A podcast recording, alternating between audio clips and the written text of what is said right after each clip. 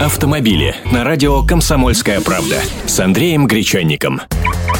Здравствуйте. Сегодня про машину не простую, а золотую. В Дубае выставили на продажу масштабную модель суперкара Lamborghini Aventador, сделанную из золота, платины и бриллиантов. Но эта модель в размерах не такая, которыми дети играют. Она изготовлена из цельного бруска золота весом, внимания полтонны. Для инкрустации потребуется 700 бриллиантов а общая стоимость используемых материалов оценена более чем в 2,5 миллиона долларов.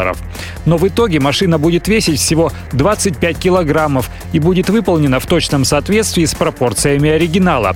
То есть внутри золотой кузов будет полым, все как положено на настоящей машине. Немецкий инженер Роберт Гюльпен, автор этого ювелирного шедевра, планирует в ходе работы над машиной трижды попасть в книгу рекордов Гиннесса за самый безопасный демонстрационный бокс, самый дорогой логотип Lamborghini и самую дорогую модель автомобиля, потому что ее оценили в 7,5 миллионов долларов США. По сравнению с этим неслыханным шиком, выверты наших соотечественников просто меркнут, хотя и мы не лыком шиты.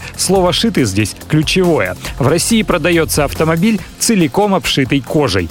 За старенькую заднеприводную праворульную японку с 2,5-литровым бензиновым мотором и кузовом из стекловолокна ее владелец просит аж 88 миллионов целковых.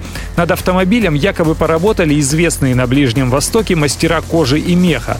Кузов снаружи целиком обит кожей канадского бизона. И не только кузов, даже под капотом на деталях мотора кожа. А в салоне отделка мехом норки и баргузинского соболя. Автомобили с Андреем Гречанником.